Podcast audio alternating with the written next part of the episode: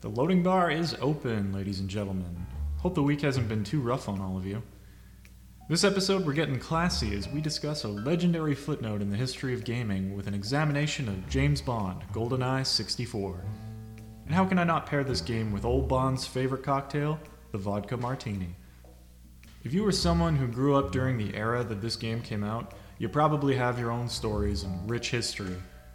It's a classic. My first memory of this game was playing it at someone's birthday party when I was in elementary, but it's pretty hazy. Apart from that, I played it a few times on the N64 at my babysitter's house. GoldenEye, Shadows of the Empire, and Mario Party were the N64 rotation when I was a kid. When I think back to that time, I remember getting as far as the jungle level and Xenia Onatopp running across the bridge to come and kill me. It always scared the hell out of me, and the pressure of taking her out before she got too close was always my undoing.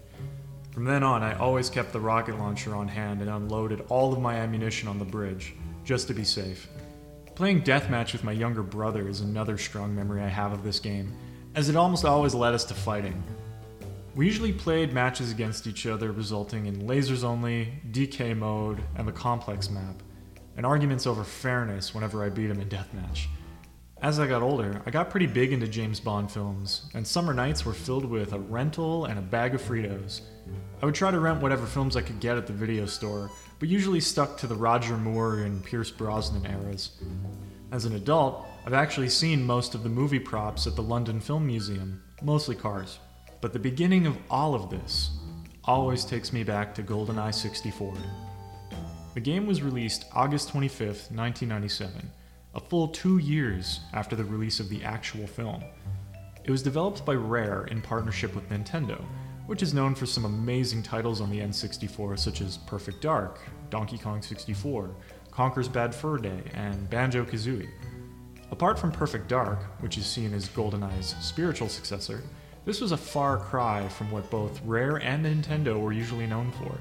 Not only that, but it was the first first person shooter on the N64 and showed off some amazing capabilities for the time.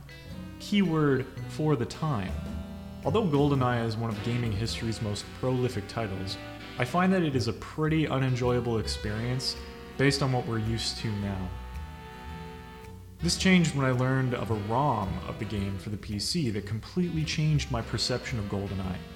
After using a mouse and keyboard with this game, I can never go back to the N64 controller. GoldenEye was made for the PC, and has a pretty large player base for multiplayer and most notably modded versions using the GoldenEye style, such as Goldfinger. Tonight's drink, of course, is the vodka martini, or Vesper as Bond calls it. This is a reference to Bond's love interest in the first book, Casino Royale, where he infiltrates a craps game to beat the vile and cunning banker, Le Chiffre.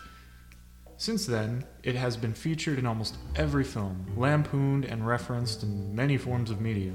I remember the first time I tried this cocktail.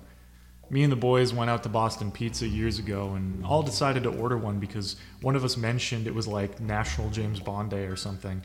We order them, wait around all suave as fuck, martinis arrive, I take my first sip, and I absolutely hate it. It is the worst thing I have ever tasted. So, no, I'm not a fan of dry martinis. But for you, dear listeners, I'll show you how to make them and you can decide for yourself. You will need 3 ounces of gin, 1 ounce of vodka, half an ounce of Lillet Blanc aperitif, garnish with lemon twist. Add gin, vodka, and Lillet into a shaker with ice. Strain into a martini glass. Pinch the lemon peel to spray the juices over the top, and rub along the rim of the glass, and then drop the peel into the cocktail. This cocktail was actually created by the author and creator of James Bond, Ian Fleming. According to an article written by Difford's Guide, they state that Fleming was inspired by visits to Duke's Bar in London Duke's Hotel in London, England. Though it is important to note that the hotel's specialization in martinis is actually a recent thing. Difford states that Fleming also served what he called Vespers at his GoldenEye estate in Jamaica, though those were rum based drinks. The name is potentially a reference to his time in naval intelligence, as it was one of the various code names of Christine Granville, one of the greatest British spies during World War II, and an old flame of Ian Fleming's. The novel was released in 1952, which was actually the year after the earliest known reference to the vodka martini in Ted Saucier's Bottoms Up book. Now that we have our classy martinis in hand, let's have a look at the development of GoldenEye. As I stated, the development of GoldenEye was headed by the studio Rare, and this was when they were a huge partner of Nintendo's. Nintendo basically got the IP to create a James Bond game, and it was considered to be a launch title for the N64, and approached Rare with the opportunity to create it. It was originally envisioned as a rail shooter, a game where you can control a gun and aim it, but not your movements, and once you clear a room full of bad guys, you scroll on to the next area. I'm sure you've seen games like this at your local movie theaters like Time Crisis or House of the Dead. One thing they wanted to do that would make them stand out from other rail shooters was to use motion capture technology and have actors react to where the player would shoot them. By the way, I know I brought up motion capture technology last episode, but I didn't really explain it. Basically, actors put on these bodysuits, which are covered in ping pong balls. Computers track the actors' movements from the ping pong balls, so when the heads and arms and joints move, so will the characters. So in the case of GoldenEye, if you shot their hands, the guns that they were holding would fall out, or shooting their legs would make the enemies fall down. GoldenEye's motion capture room was kind of a nightmare by the sounds of it. According to the game's artist B. Jones, the mocap system attached the actors to cables that are connected to the wall. So when an actor was told to react when they got shot, they couldn't really fall forward because they would yank the whole system off the wall. If you've played GoldenEye, then you can recall that some enemies do combat rolls and other evasive movements. Imagine doing that completely covered in wires and trying not to rip them out of the wall. It took a bit of convincing to make this game into an FPS instead of a rail shooter, and Ken Lobb, who worked on the design support, was very vocal about this. He took what they had and added movement and strafing just to see what the game would look like if the player had the ability to move freely. Once the development team got their hands on this prototype, they were dead set on making this an FPS. Each level of GoldenEye follows the film very closely, and one of the major contributors of this was that the development team had access to the set of the film GoldenEye. And they went nuts taking photos and recordings, everything they could, for reference for their game. Even the textures were worked on meticulously to get that authentic look that the film would also have. The music of the game was composed by Graham Norgate and Grant Kirkhope, and has frequently been on my jogging playlist. They were allowed to use the James Bond theme, and I believe that was it. So for the rest of the game, they had to use similar renditions of that theme in their own original music. One song in particular that I think had a cool inception was the Frigate level. They combined sections from two Duran Duran songs, We Care a Lot's drum beat and A View to a Kill's beginning riff, and added bits and pieces of the James Bond theme throughout.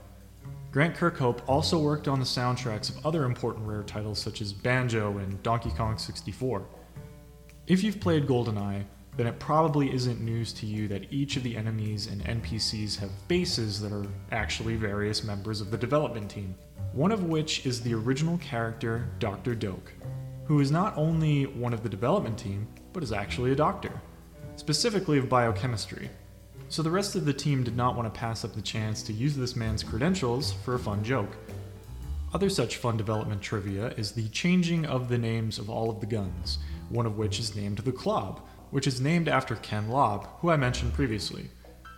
One of the biggest challenges for the development team was the fact that GoldenEye, the film, was released only a year into the development of the game, which at this point was nowhere near finished.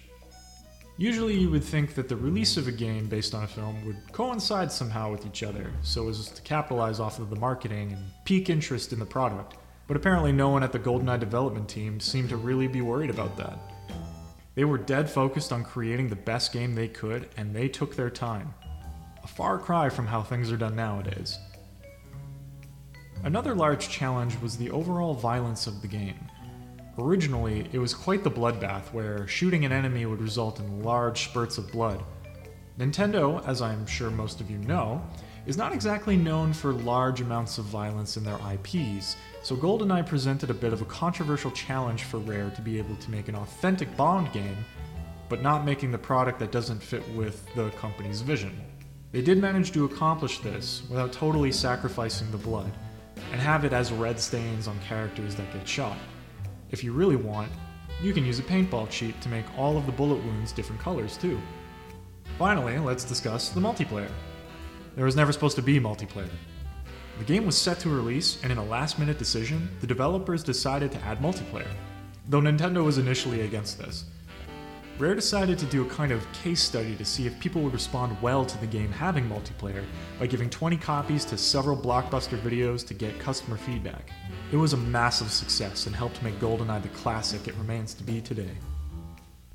So, what is the story of GoldenEye? Well, it's the story of GoldenEye. All of the major plot points are there, beginning, middle, and end. The roster of characters is pretty large as to incorporate multiplayer, and each of them are actors that make appearances in the film. If you haven't seen GoldenEye, I urge you to go watch it for sure. 007 and 006 are tasked with infiltrating a Russian military site, which is actually a secret chemical weapons base, and destroy it. In the process, 006 is killed by General Ourumov, and Bond escapes, completing the mission, though not without his shame and regret of leaving his friend, Alec Trevelyan. Years later, Bond is carrying on with his life as a British intelligence agent and is investigating a Russian satellite base, which is considered to be a front for the research and development of the GoldenEye satellite, a weapon that creates targeted EMP blasts to designated areas on the planet. To do this, you need the GoldenEye key, which gets stolen. Bond is also sent to Monte Carlo to plant a tracking bug on an experimental helicopter that is able to function even during an EMP attack.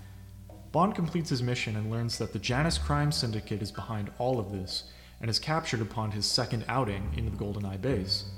Here he meets a programmer, Natalia, who helps you escape and has knowledge of how GoldenEye works. They escape before the base's destruction and head to St. Petersburg to get more information on Janus. Here he learns that the leader of Janus is none other than Alec, who staged his death all of those years ago Natalia is kidnapped and Bond stages a rescue aboard a train, which is rigged to explode, but not before Natalia tracks the signal to where they took the GoldenEye key. Bond and Natalia team up to have one last stand to defeat Alec and stop GoldenEye from wreaking havoc. So, what can I say about the gameplay? This is some classic FPS. As Bond, you can move in all directions, you can crouch, and you can jump. You have a vast array of weapons to use, from pistols, machine guns, rockets, throwing knives, grenades, and even karate chops. You can pick up as many weapons as you want and cycle through all of them. You pick up health in the form of body armor and ammunition all throughout levels. Each level has different objectives depending on the difficulty you play on. The higher the difficulty, the more objectives you need to complete. Rescue hostages, destroy and recover objects, defeat enemies, or make it to the end. You can go in guns blazing, or you can take a stealth approach.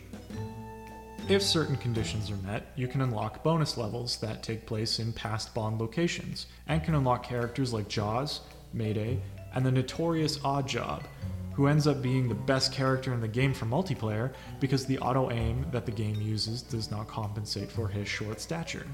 The game utilizes an auto aim system that is definitely necessary though, but you can use a manual aiming option by holding down the Z trigger, which brings up a crosshair reticle that you can move around to aim and shoot, though you do sacrifice the ability to move when you do this. Okay, so as an aside, I've seen Goldfinger, and I have no idea where this idea to make Oddjob like a foot tall comes from. I'm pretty sure he is eye to eye with Sean Connery in that movie. Bond has a few gadgets in the game, but most are tied to objectives. But you do have the use of a laser watch, which recharges after use, and you can use it to break locks, such as the mandatory ones on the train. Multiplayer is where a lot of the game shines, though. Four players can hop in and compete to be the best of the best. You can set up several different deathmatch scenarios, such as teams or free for all, or modes like You Only Live Twice, or you only have two lives, The Man with the Golden Gun, where a single player gets the golden gun, which is capable of killing anyone in one hit, and License to Kill, which is a kind of mix of Capture the Flag and King of the Hill. Whoever holds the flag longest wins. You can play as tons of characters that were seen in both the game and the movie, some ranging from major to minor to just guards. You pick a map to play on based off of one of the ones in story mode that is redesigned for multiplayer with weapons and ammo throughout. Finally, you can goof around with tons of cheats like Donkey Kong mode that makes all of your characters' models have big heads and long arms, or starting with all of the weapons, or as mentioned earlier, paintball mode, which makes all of the hits look like paint shots. It's a lovable playground of chaos and madness. You either had great times with your friends late at night, or big fights over who would not be allowed to play Odd Oddjob. GoldenEye is like a perfect snapshot in history, totally capturing what made gaming in the 90s so much fun and set a bar for standard FPS. Some of the local bars in Edmonton will even host GoldenEye tournaments with various prizes, and as I stated earlier, the game has a massive player base on the PC ROM version. GoldenEye still has a place in our contemporary world of gaming, though preferably in a different form than the N64. In recent years, there have been some attempts at trying to remake this game in the form of GoldenEye Reloaded, which initially launched on the Wii and was a retelling of the story, but this time with Daniel Craig. It was received quite poorly, and it was nothing but a Call of Duty clone with nothing that made it remotely Bond like. It was eventually ported to other systems, but again, this game pales in comparison. Another game in this style, which I think would have been a cool idea if it was done properly, was called James Bond Legends and with several missions from different Bond movies that you played through. This, however, was done in the same style as Reloaded, and again, was received quite poorly. Just another FPS in an era drowning in them. There are, however, great titles that stand out in the library of James Bond games. I know I've already talked at length about Everything or Nothing, but others such as Nightfire, From Russia with Love, and Rogue Agent are absolute gems that stand out with some over the top, Bond esque gameplay. I hope you've all enjoyed this latest episode, and I hope you all enjoy your dry martinis more than I ever would. Seriously, they're just not for me. Remember to check out my Linktree for all of the platforms that I dwell, such as Instagram, Facebook, and Twitch. Speaking of Twitch, I should have posted that I will be playing some games live this Sunday, so be sure to tune in and check it out.